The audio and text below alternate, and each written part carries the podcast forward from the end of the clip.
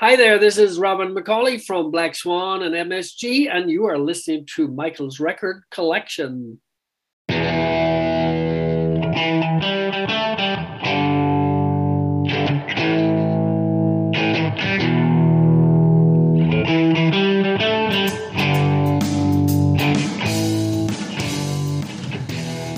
Hey, everybody, welcome to Michael's Record Collection, the music interview podcast with no fancy catchphrase. I'm Michael Citro, your host, and this is episode number 56, in which I speak with legendary Irish vocalist Robin McAuley. You may remember Robin from the McAuley Schenker Group. They had a big hit in the late 80s called Anytime. MSG was a, a very good band, and now Robin is with another very good band. It's called Black Swan. They have a new album coming out April 8th called Generation Mind. It's the second release by the band. Uh, also, Robin's been a busy guy. He put out an album last year, solo album called Standing on the Edge. He also has uh, had a very successful run in Las Vegas with a show called Raiding the Rock Vault, where they tell the history of rock and roll in just 90 minutes uh, with a rotating cast of fantastic musicians. So lots of stuff to cover. Robin even has a new solo album in the works. He told me a little bit about that as well. So uh, very excited to bring you this interview. Just want to remind you, you can email me at michaelsrecordcollection at gmail.com. Follow me on social. On Twitter, it is at Mike's Records. And on YouTube, Facebook, and Instagram, it's Michael's Record Collection. Visit me at michaelsrecordcollection.com and you can get everything in one place, including how to sign up for my free newsletter. All right, let's get to that Robin McAuley interview. Here we go. Welcome to Michael's Record Collection. Very happy to have with me Mr. Robin McAuley is with me to talk about this Black Swan Generation Mind album. Uh, Robin, thanks so much for your time. Thank you, Michael. Good to be here. This thing is coming out April 8th. It is on digital CD, a 2 LP crystal vinyl, and a cassette. And those uh, the vinyl and the cassette, I believe, are only are they're they're exclusive to the Frontiers web shop. Is that correct? That's correct. Limited edition. A cassette. Great. Can you imagine that? I was. Uh, I tell you, I'm old enough to think that uh, you know to have thought that records were never coming back, but let alone cassettes.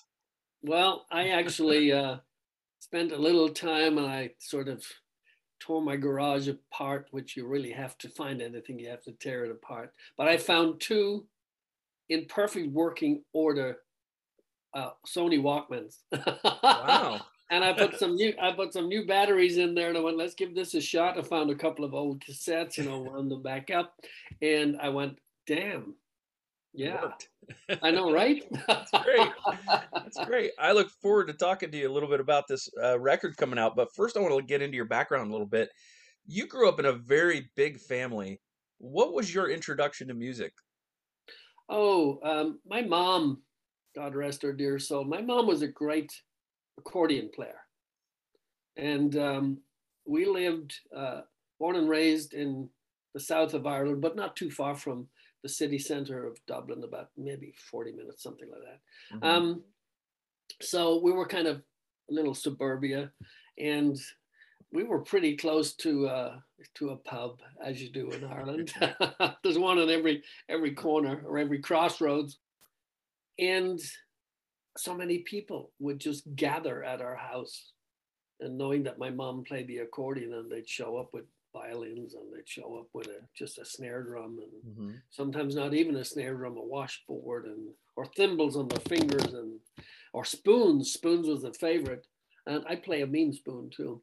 Nice. And um, then my older brother, he was in the school band, he played drums. I thought I was going to be one of the greatest drummers in the world. So I played drums for about maybe 12 years or something, and I sucked. um, and so there was always music. One of my older sisters also plays the accordion.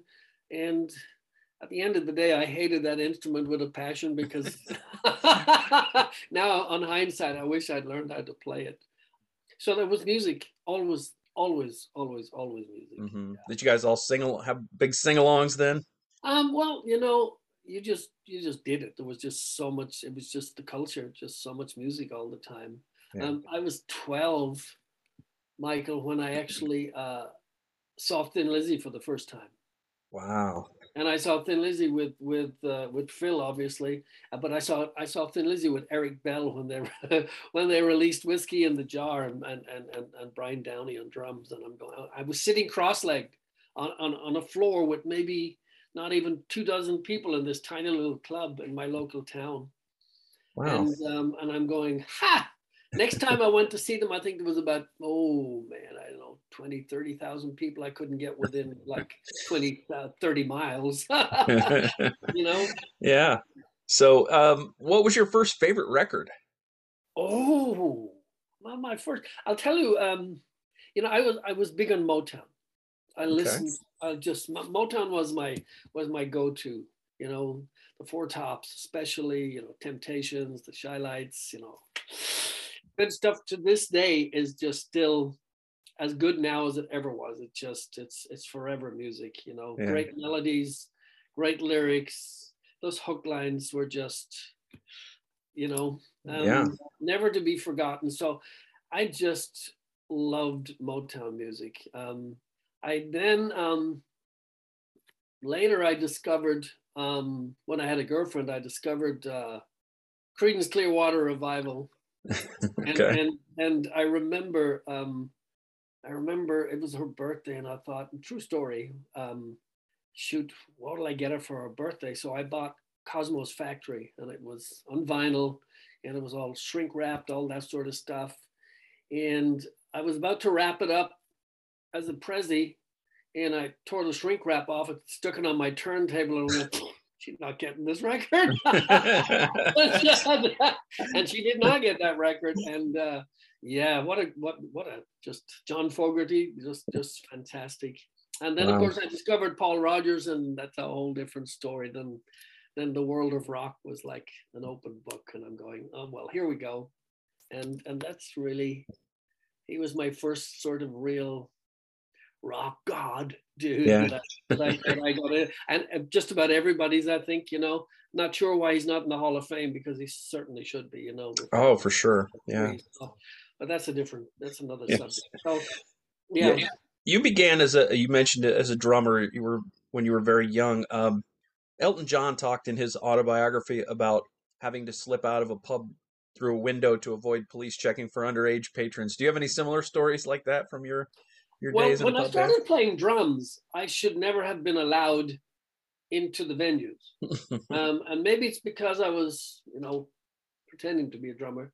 Um, because I was way in the background, nobody paid much attention to me, and so I was I got away with that for for a long time. But you know, in in, in growing up in Ireland, there was a kind of a a blind eye cast on because you could bring your kids into the pub, you know, and tuck them away in a corner as long as they stayed quiet and and give them a bag of crisps or something, you know, to shut them up or something like that.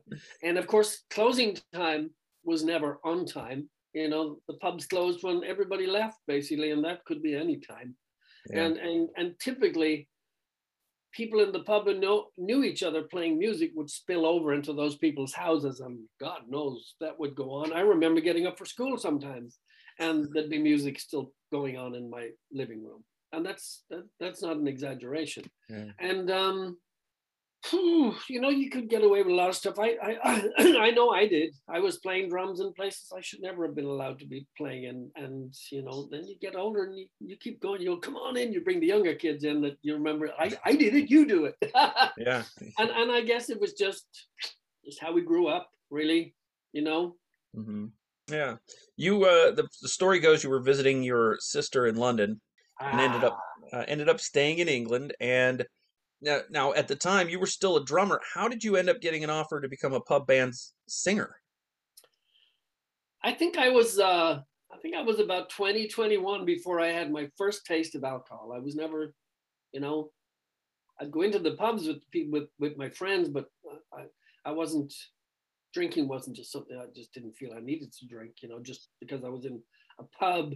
But um, with my brother-in-law, he took me to a local pub um, when I went to visit my sister, and there was a band playing as, as was was was typical, and I think it was a Friday night or something, and they knew that I did backup background vocals when I when I played drums, You know, um, I Mhm. sang most of the night as a backup singer, and um, you know, everybody was drinking. I had my first taste of alcohol, and I ended up um, on the stage with this band, and uh, I threw a couple of songs at them, and they were going, "Yeah, right, whatever."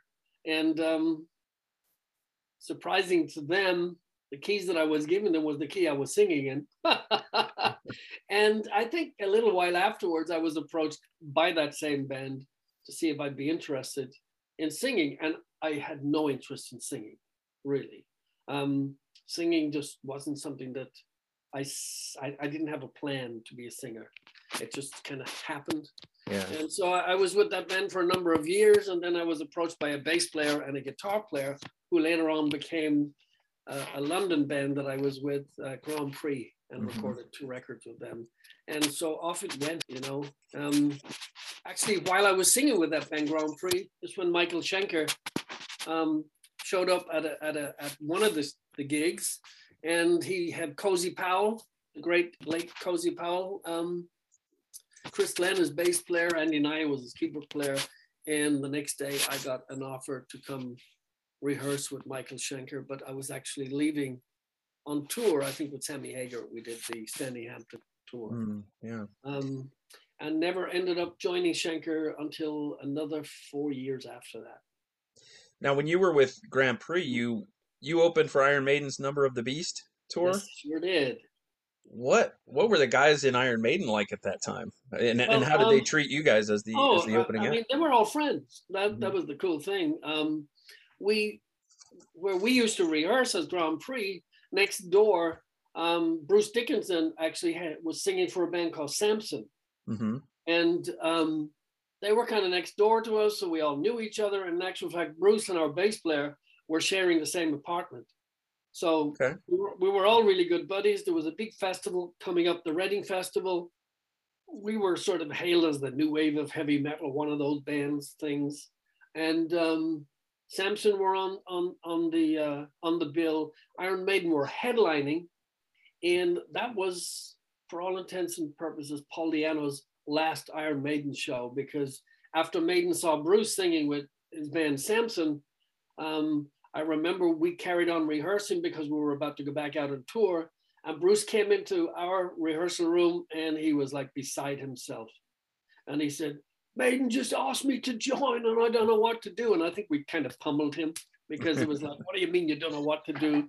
And so Bruce went on to get the Maiden gig, record Number of the Beast.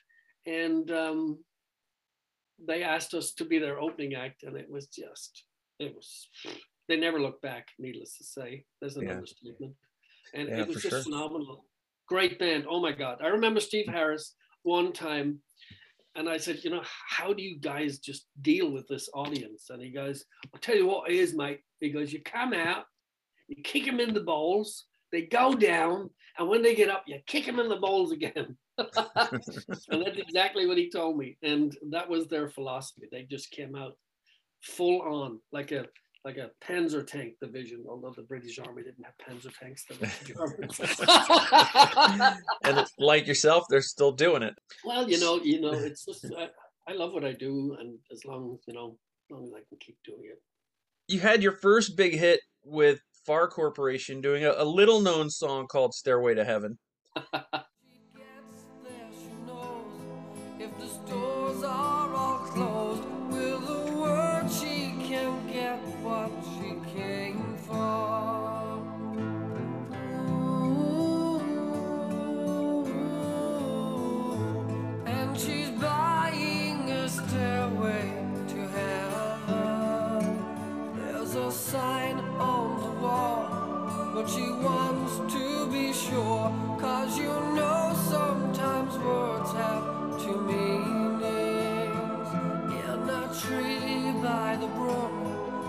songbird who sings. Sometimes all of our thoughts are.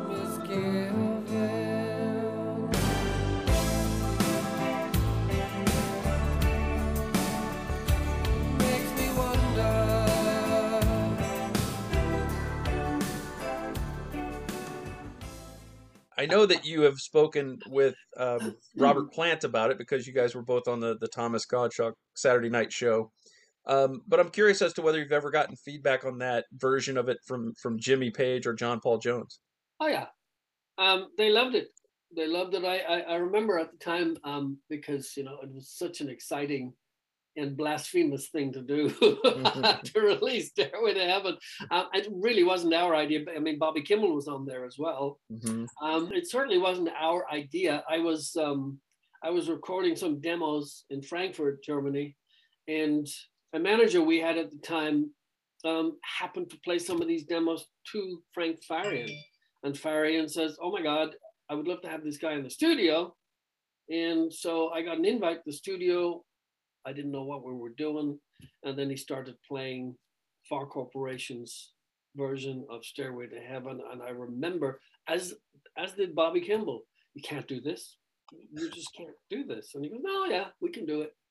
And so so we did it and thomas gottschalk show was was the first time that i think even robert plant knew about it. i mean you have to get licensing and all of that sort of stuff but it Mhm. wouldn't it wouldn't potentially go through him it would go through the you know the publishers and whatever Mhm. um anyway but he was on the show uh with his own band and Kate Bush were on the show, Slade were on the show. It was a it was a huge deal. I think there was I remember there was like about over 18 million viewers on that night. It was Wow. huge. It was a huge show. And um, we were rehearsing or taking our camera positions throughout the day for the show that would ensue that night. And we had this big black backdrop with Stairway to Heaven and silver. And I guess I had my back to the cameras for, for whatever reason. And the guitar player said, Robert Plant is staring down the back of your neck right now. and I'm going, sure he is, you know, and it was just a big ha ha ha ha. yeah. And we didn't see the roster for for artists on the show. And sure enough, Robert was pointing his finger straight at me. And he looked at me and he looked at the backdrop and he looked at me and he's going, and I went, ooh, talk to him. yeah, and we have a, we have a ton of photos together with Robert and and uh, you know when it was all explained by the producer. Then I did a bunch of promo at the UK, and there was lots of um, because I guess I had a, a mullet or something at the time, so they used to compare my mullet to Robert's, and it was. I mean, it sold a lot. I think it sold about two million singles at that time in the That's. UK alone, and that was in what 85 or 86 or something and it charted it went it was in the top 10 i think it's great. or number eight or something so those were good times Yeah, I, li- I like it too. I think it's a good. I think it's a good cover. I think you did uh, your own thing with it, but you. well i mean that was the purpose i think that was the producer's idea you know Uh-huh. let's let's let's do it but keep the integrity but do something else you know? yeah. and i mean when we performed uh, on tv we'd have up to like 40 gospel singers with us doing oh it makes me wonder you know we do all of that in the background and it was it was a blast something different you know Yeah. For sure.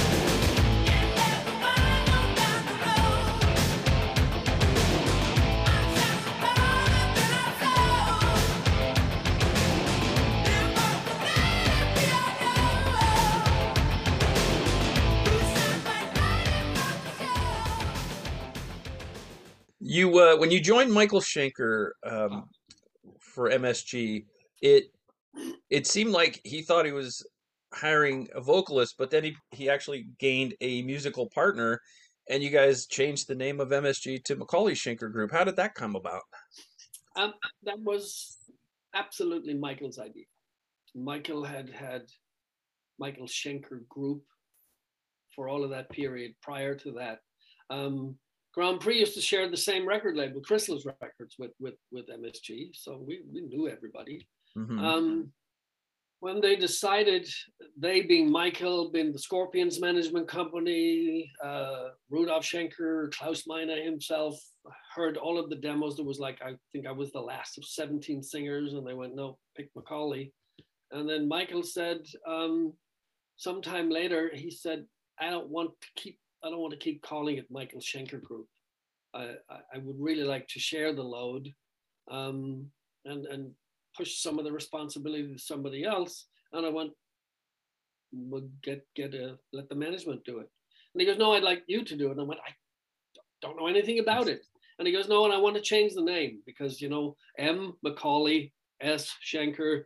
We we don't really have to change anything because he knew that I loved that MSG logo. I mean, I loved it. It's still a very strong logo. Yeah. And he said, I want to call it McAuley Schenker Group. And I went, it's just, Michael, a huge mouthful. That's what it is. Leave it as MSG. It's established. It works. Don't fix it.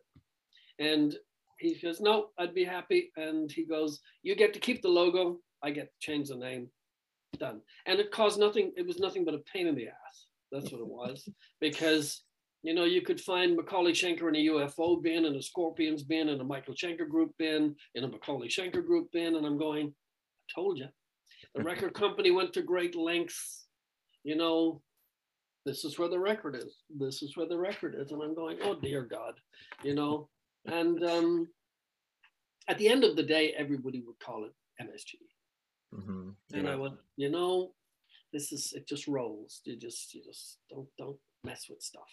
Yeah, it did have Um, did have a really good logo. I liked the logo, and you had a, a, a breakthrough hit in the U.S. with "Anytime," which I think is is still a song that's in my rotation. I still love that song.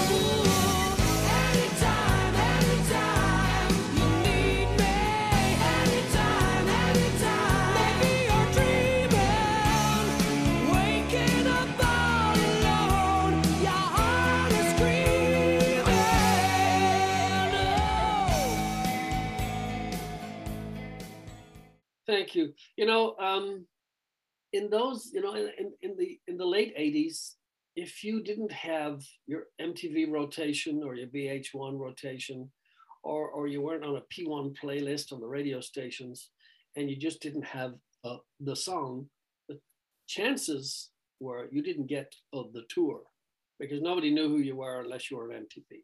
So the label would always go, "Hey guys, I don't, I'm not hearing the song." And so you'd be, you know, what are we doing here? Writing by numbers, you know? And there was there was an expectation of I need the song and it has to be in that sort of genre.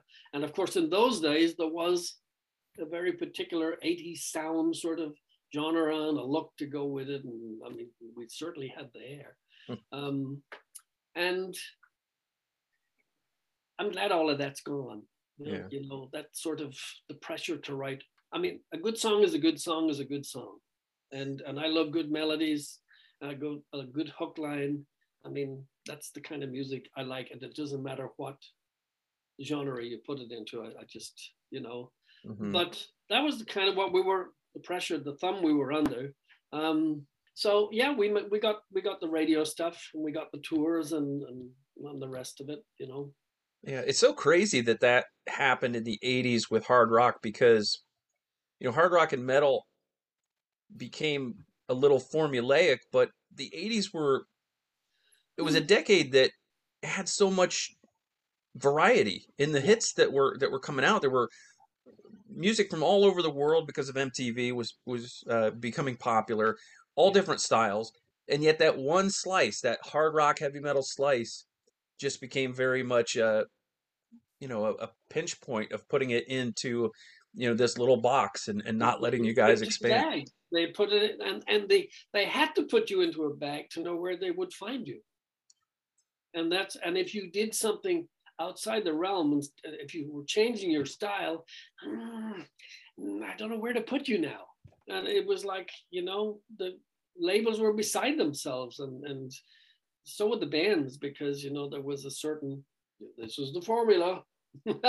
Yeah. And, of course for for a long long time that formula was was was the winner. It was the winner. This is i like eating this bread and i love those ingredients. Why are you going to change it? Yeah. And yeah until until grunge that thing was uh was going very very strong. upend, it it upended everything yeah. you know?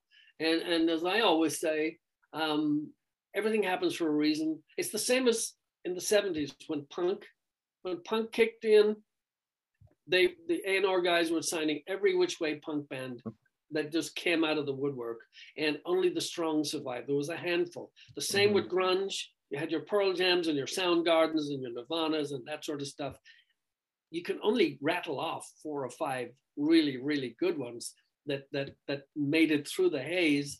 And uh, we used to laugh because you know I would say you know the old dinosaurs are just going to go out there and graze for a little bit and we'll just hang in the background. And before you know it, 80s rock will be back alive and kicking and voila it's been around ever since and those are the tours that make the money and and uh, look at the look at the tv and look at all of the truck and car commercials 80s rock music 80s yeah. rock music and yeah. and it just stuck it just it stands that you know, look at Zeppelin. I mean, you think Zeppelin were just released yesterday, and because you know it's, uh, and there's a lot of new bands that I, I really like that that are sort of uh, hunkered down to that sort of 70s 80s mixture style and some of them are really nailing it getting it right and and, and with a new twist so it's yeah. it's refreshing it's really good yeah, sure are. So tell me a little bit about this uh, Raiding the Rock Vault, your Vegas rock shows. Ah. I had uh, I actually got the the opportunity to talk to John Payne uh, oh. recently, and I know that John John gave you the the phone call and and kind of got the ball rolling a little bit that way. Tell me a little bit about these shows in Vegas. Yeah, um, I was singing with, uh, and I'll try to make it short. I was singing with Survivor. Um, I was picking. I was home was picking my kids up from junior high at the time. I'm in the car, phone rings, Robin, Payne. and John had actually been out with his version of Asia, and we did a show.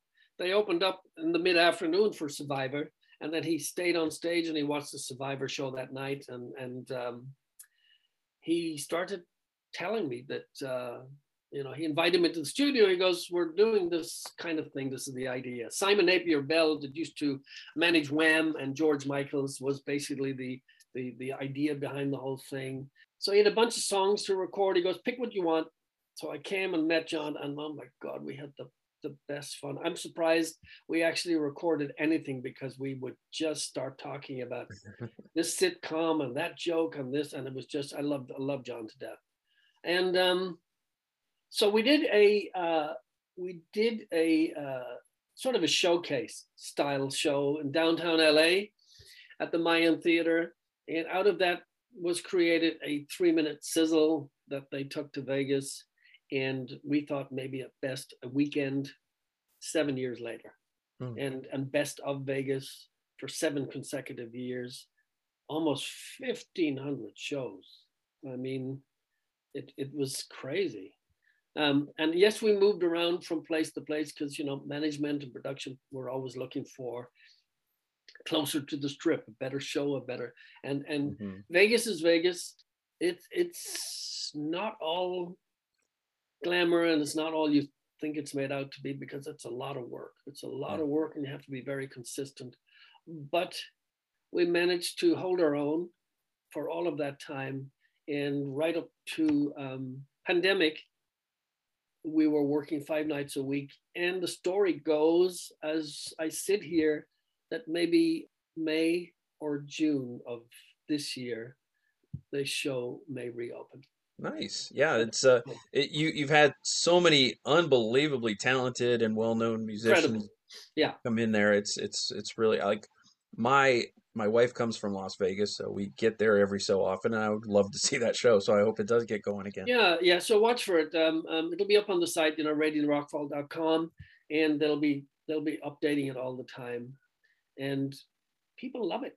Yeah. You know, it's classic rock, but but it's uh, it's an all ages show, and man, it just we cover a lot of a lot of ground in in 90 minutes. It used to be, I think the first show at the Mayan was two hours 40 minutes, Michael. Yeah, I can But when you it. go to Vegas, the, when you go to Vegas, we had to we we trimmed it down. We got down to two hours ten minutes, and then the casinos were going. I'm sorry, guys, we need people out at the slot machines. Yeah. we have to have their money. yeah. So we had to break it down to a, a 90 minute show. That's your that's your cap. Yeah. All right. So Black Swan. Uh, this is yourself on vocals. Uh, Reb Beach from Winger and Whitesnake uh, guitars and backing vocals. Jeff Pilson from Foreigner and Dokken, uh, ex Dokken on uh, bass, acoustic guitar, keyboards, and backing vocals. And Matt Starr from Ace Frehley's band and Mr. Big, drums and percussion. This is the second album, uh, Generation Mind, coming out in April, and it's uh, following up 2020's Shake the World. And it's on Frontiers, and it Frontiers is doing such a great job of of finding and putting together packages of of these uh, musicians that have have had success in the past. But this is a, a tremendous group, and I know you go you ha- you have a past with Jeff, especially. I think he's isn't he your brother-in-law or he, or he was your best man? best- my best man. Yeah. Best man. Yeah. Anyway, uh, how did how did this sort of come together? I, I think Frontiers got a hold of of Jeff, and Jeff kind of took the reins on that. Yeah, because Serafino had asked me to do a record a solo record about a year before, and and I was so busy with Rock Vault, I was so busy with Schenkerfest, I just I just didn't didn't have the time. So we kind of put on the back burner, and um, I I, uh, I actually came out of church in Vegas one Sunday morning. people yeah, people actually go to church in Vegas, and um, They have they have a lot to repent for. well. Touche. That's a good. That's a good follow up. Um, and Jeff called me and he goes, "Hey, Serafino's been on the phone. He wants me to put a sort of a super group together." And I'm going, "Well, well, wait, wait, wait. Super groups. You know, you can't talk to me about super groups. That's just a horrible title." And he goes, "No, no, I know. I'm, I'm not. That's not my thing either." He said, "I spoke to Reb." And he said, you know, Reb did Tooth and Nail with Doc, and, and Reb was my first choice.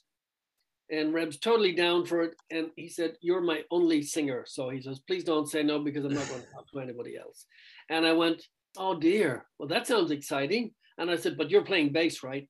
And he said, No, no, no, I'll be producing. And I, I don't mind getting involved with the writing, but I really don't want to play bass. And I went, Well, that's a shame because I do want you to play bass. and so the writing started, and Reb and I kind of, you know, because Jeff would lay down a guide bay, guide bass in as part of the writing, because the three of us did the writing.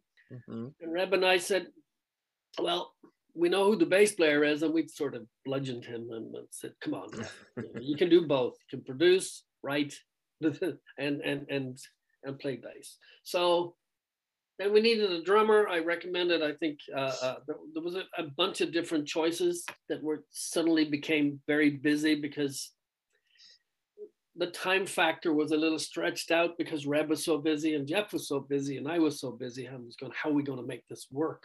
Even find time to record. So um, Matt Starr had been a swing drummer for Raiding the Rock Vault, and I worked with him on a couple of live scenarios as well. And I said, Matt would be great. So Jeff sent the tracks to Matt, and before you know it, we have Shake the World and a great record. We were super, super excited about it. Um, the reviews were great, and then the pandemic hit soon afterwards, and and you know it just kind of rolled as it did. But the the interest was was was great, Mhm. and so when it came around to this one, we were like super stoked and super ready for it. It really sounds like a band. It doesn't sound like a like a, a project. Yeah. You know? Yeah. And I think that's what makes us makes us work together. Was the plan always stylistically going in? You already knew what kind of music you you wanted to play because uh, you guys have basically all played that type of music throughout your careers.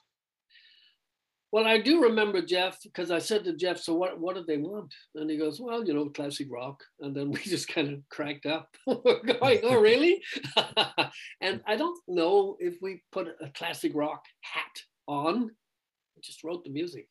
Yeah. And what, what came out, what came out, and you know, it's it's it's it's the kind of music that we wanted to play. Whether you whether you call it classic rock, hard rock, whatever rock, um, it's Black Swan rock. Yeah. Till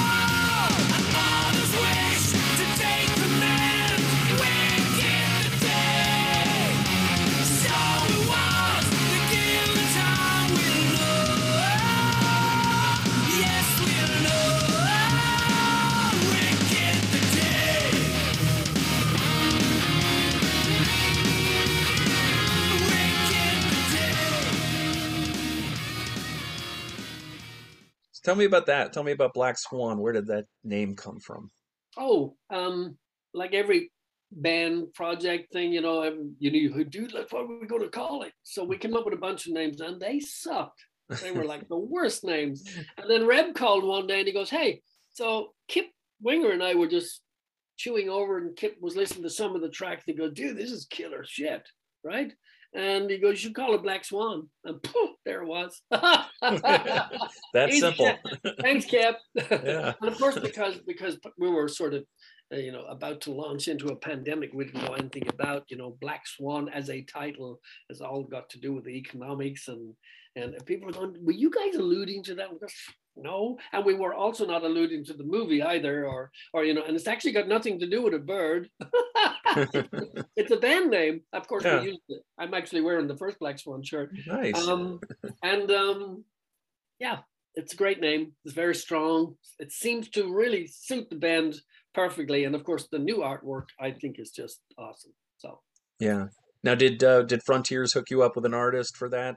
We worked with Stan Decker on the first record on Shake the World, and Stan was our go-to guy for the second one. And uh, I spent uh, a lot of time uh, with Stan to develop the uh, the cover for the new one. Jeff and Reb decided that they wanted to wash their hands of it, and they went, "You take it, McAuley. You you you just deal with it. You just and and you just keep us posted."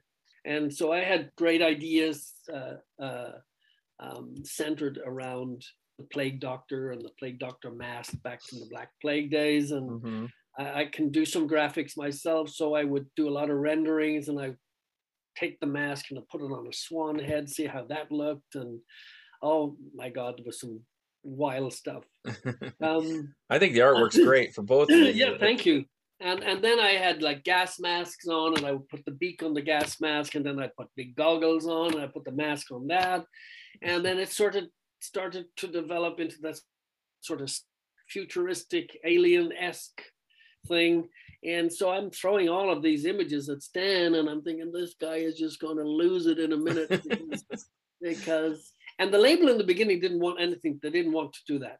They just didn't want to go down that road, and we sort of went, nah, we don't want we don't want a swan because a swan really doesn't have anything to do with the with the name. hmm Um, and so that's what we ended up with, and we tweaked it, and I got the colors from Alien because they had that sort of cold blue dripping steel, and we tweaked it and tweaked it, and then I went, I think this is it. Sent it off to the to the lads, and they were going killer. It's awesome. Yeah, it's and great. Generation Mind, of course, we decided when we were writing the song, um, it would be a great album title, and it's kind of stuck. We didn't change. Yeah, it's the first single off the album as well. Yes.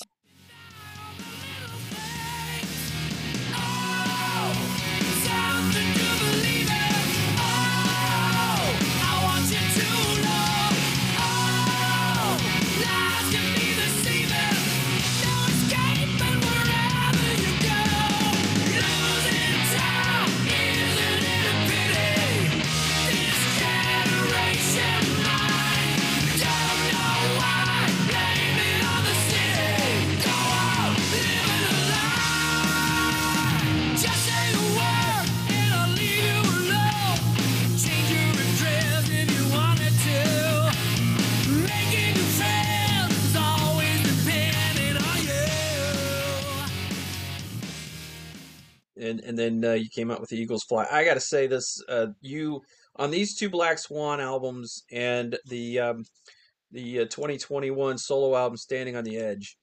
You you haven't lost a, a beat there with your voice. It's how do you keep in such great shape? And You still sound great. Oh, thank you, thank you. Um, you know, it's my instrument. It's my responsibility. It's it's uh, you know, I'm not getting any younger, so we won't you know break out the violins on that. So, um, I suppose Michael, for as long as I think I'm capable of doing it, then it's my job to take care of of, of my instrument. And I always say to my wife, "I'm done. I, have had enough." You know, she goes, "What else are you gonna do?" you know, and and I have a great thing about about um, you know, there's a lot of singers get a lot of bad raps for what you know for not being able to perform, and it's just something to me personal. I would hate to read some of the stuff that I've read about others. And so I think there's an element of high element of dignity involved. And it's like, you should know. you should know when it's time to uh, hang up your hat. I'm not ready to hang up my hat, but I also don't want people looking to go, dude, you need you need to do this time. And and and and so I'm lucky. My voice is still there and and and I hope I get a little more out of it. This new music is has been very refreshing to me and i'm having a blast doing it. And and i suppose that's it. I still enjoy it a great deal. I want it to sound good. So that's what i have to do. I have to keep making it sound good. And sooner or later i suppose it won't sound good and then i'll go and that's yeah. all she wrote. So there's uh 12 tracks i think and uh one the first one is a, a, short intro piece really cool guitar piece. before the light. Before the light kind of goes into she hides behind. The full band comes in there and just brings the rock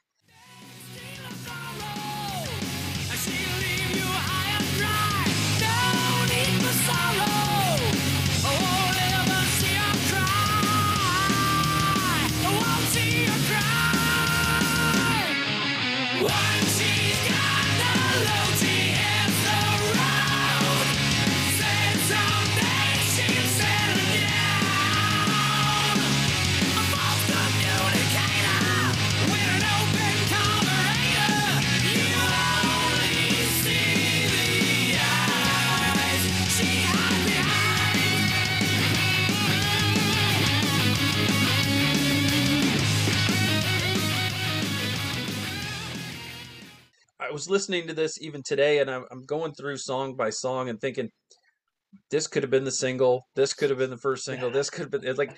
There's just no the, the the quality level just never drops from from start to finish. I, I wondered you. if you had a, a, favorite from the album. I have several. Um, I, I have several. I don't think the label wanted Eagles Fly even as the second single. I think they wanted something else. And Reb and I are going, oh, dude, this got to be a single. Mm-hmm. and, and you know what is a single anymore? You know, it's it's a it's a showcase for the record. You know, yeah. it's not like they fly off the shelves or anything like that. Um, but it's important, I think, as long as you're supporting your own record, to back it up by something that you think is the record. You mm-hmm. know, and and um, obviously a good hook line doesn't doesn't hurt. I think Eagles Fly is a kick-ass song. It's a great song.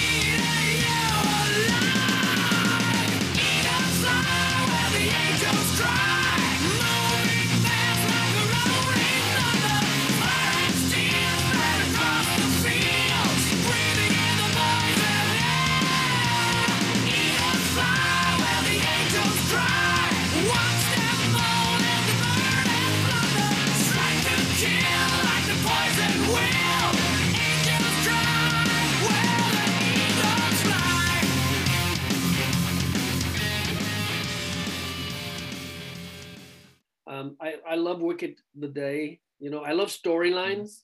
A Miracle, just a little FYI, when when the album drops on April 8th, you know, there's always a third single on the day that you drop it. So Miracle, I believe, will will come out um, with the album drop. You know, I'm I'm great. I'm, I love I love the old ballad, man. You know, how do you feel? I think it's a beautiful song. I think it's really cool. Um, That's but my favorite song on the album. I, I'm, It I'll is. just- uh, yeah, I, cut, yeah, I, I, so- I don't want to. so- I don't want to admit that because it's a rock album. You're not supposed Yeah. to go for the power ballad. I don't think it's fair to be this cruel somehow. You're not always right in everything you say. So just because you got the last word, they'll give you the right to walk away. You know they'll have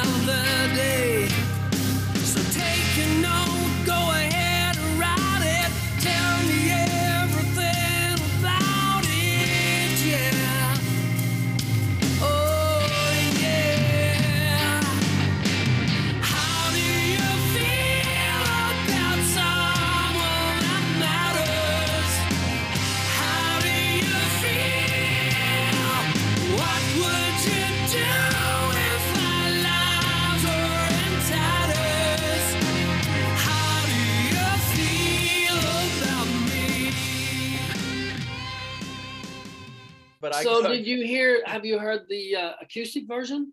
No, I haven't. Ah, now that's a that it's just Reb just takes on a whole different thing on the acoustic version. It's just there. I said it's gorgeous. It's just and unfortunately or fortunately, usually the bonus track of which is usually a an acoustic version of one of the songs uh, Mhm. usually only hits the Japanese market. So, uh, and and it did on on on Shake the World. I don't even have a Japanese copy, you know. So I'm I'm hoping to get back to Japan and buy my own copy.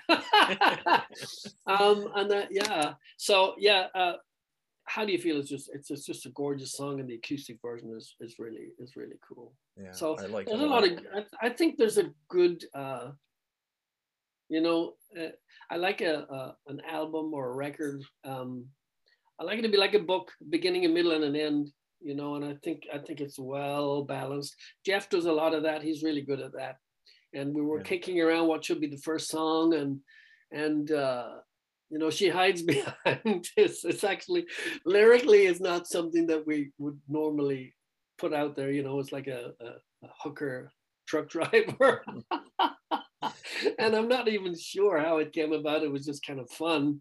And and it was just that driving sort of track. And we just, you know, um, fast communicator with an open carburetor, you know.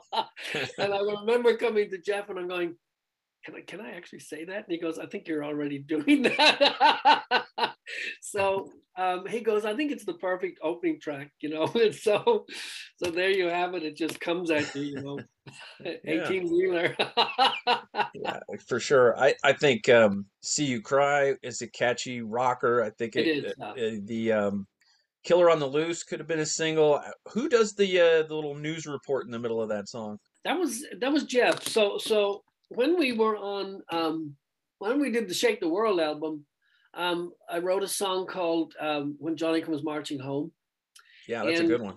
And um, when I came to Jeff with the lyrics, the lyrics were very poignant because one of my sons, one of my sons, by the grace of God, was doing a part-time job and he was called into work. He was supposed to have the night off, and he was heading over to this club very close to me called Borderline, where uh, a former uh, uh, soldier was home from active duty and uh, then he went back and shot up the place, shot 12 people, including a sheriff. And um, Johnny Came Marching Home was basically about what happens to the, the soldiers that are so affected and, and not a proper, no proper um, counseling, et cetera, et cetera, et cetera. And so you have, you, you have a, a devastating act uh, um, to a community, to families because of such. So Jeff put in when we were doing it, I wanted to have you know marching drums on that. to to, to sort of uh, add emphasize what more more of where, where it was going and so we decided to put that that uh, you know the, those stories in johnny come marching home so when it came to um, when it came to killer on the loose which is basically about the the uh, jack the ripper um, there was a whole breakdown it. He goes, ah, what are we going to do here? And I went, I think we should do a little bit more of that. Grab some, um, grab some sound bites, have a listen to them, and do your stuff. And he's really good at that. He puts on the radio voice, and Yeah. and of course there's little pieces of Jeffrey Dahmer in there. There's about other stuff, and it's just stuff that happened. So you bring sort of a, a song, and then you use pieces of of of, of actual cases and you put them into a little soundbite and stick them in the middle of a song and the whole thing it, it creates a complete story and and uh, yeah one of it's a it's a black swan trait that thing. That's twice we've done it now and it works great.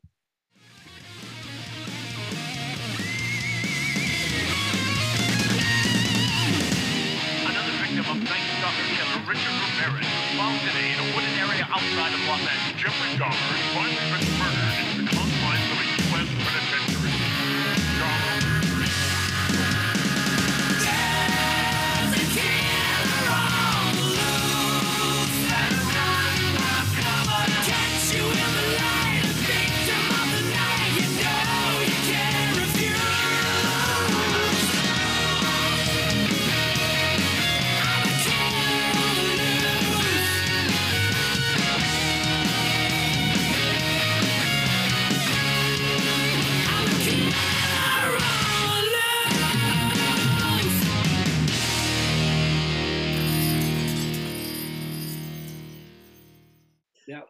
I think Wicked the Day might be the most heavy metal of the songs on the album. Love the the guitar work. It's got that nice awesome. crunch to it. Yeah. And then of course I Will Follow is another another favorite of mine on the show Mhm. and, and uh, or on this album. And I wondered where that fade out, fade in idea came from. Well, you can thank Jeff and, and, and, and Reb, you know. I got the music and I, I, I remember I spent spent a bunch of time listening to it, listening to it because I want this is just such a great piece of music. We have to get this right. And and um, then I did the voicings over the top and and and and I came to Jeff and he goes, Oh my God, I would never have thought that, that this is great. This is just takes on a whole thing. He goes, This could be a single. This could be really good. And and I don't think singles. I just think I just think what's what's good for the song. Mhm. So when we were laying it down, he liked the melody, he liked the lyrics, and we fine-tuned it. And then on the on the actual production, he started doing all of those workings to make it to make it do that. And it's really cool and the little piece at the end. And it's just it's, it's just it just fits the song. It's it's it's it's just a piece. It's an epic piece. yeah. It's awesome, you know. Yeah. There's a little false ending on the on the end Yeah, and the- then, and then you and you get a little more, right? It, like, yeah, oh, that's what a- it is. It's over, but it's not over. Right. So is this going to be one of those things where if it does well, Frontiers will give you guys a little bit of money for some live shows? Because I know Jeff is so busy with Foreigner, I, I, and I know there's there's very. I uh, think it's a tonight they start a, a Vegas residency, or was it last night? What day's today? Oh no, it's tomorrow night. I think twenty fourth. I think they start okay. Vegas residency this weekend.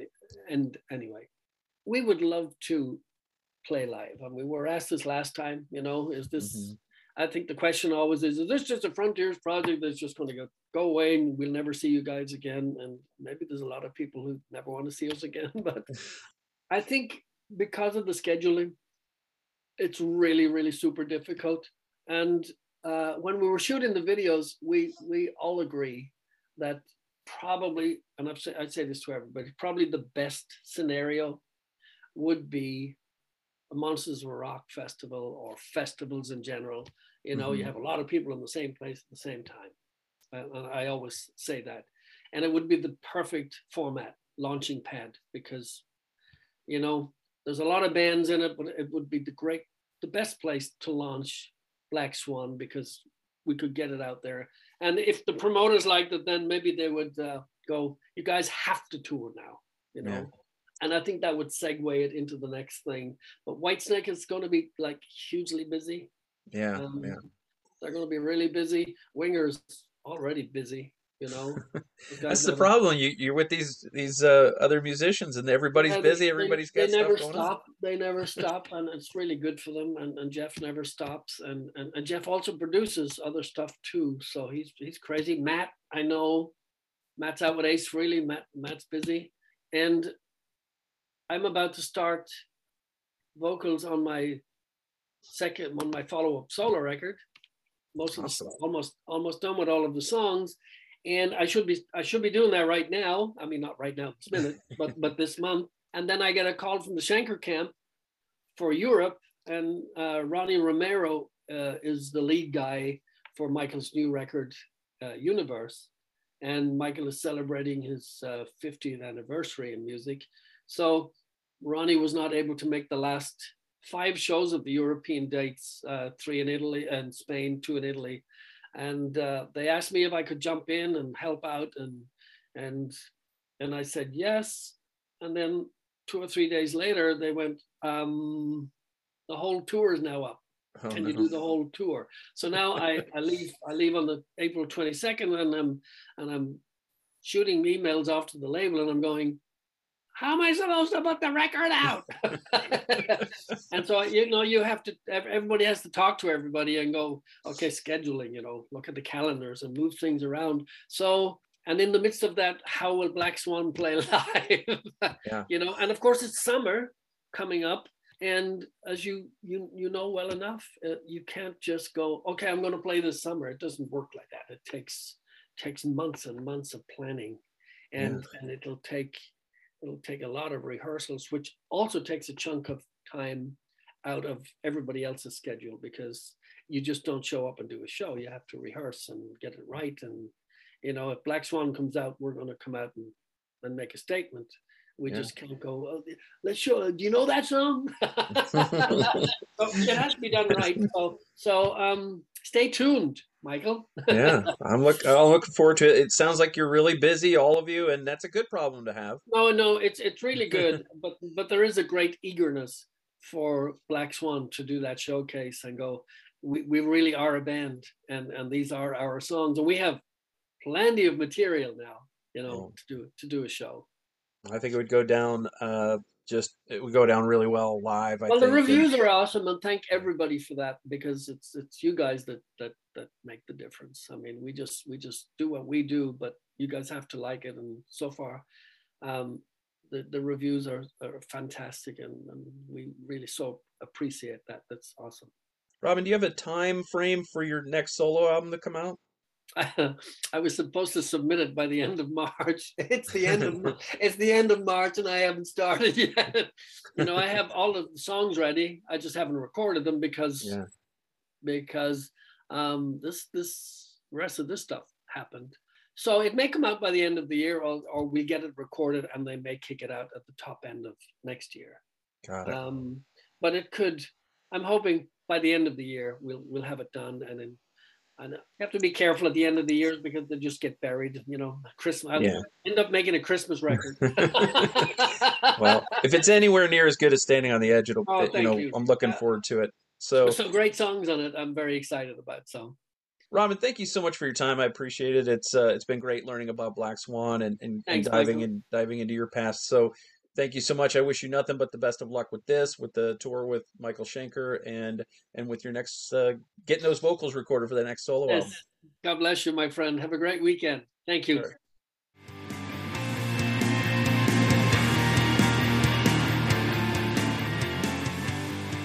Michael's Record Collection is hosted and produced by Michael Citro. Logo graphic courtesy of Jerry Cutchins. Follow Michael's Record Collection on social media, at Mike's Records on Twitter, and Michael's Record Collection on Facebook, YouTube, and Instagram. If you like what you hear, you can support the show through our Patreon at patreon.com slash Michael's Record Collection. For the free newsletter version, go to substack.com and just type Michael's Record Collection into the search bar. Thanks for listening.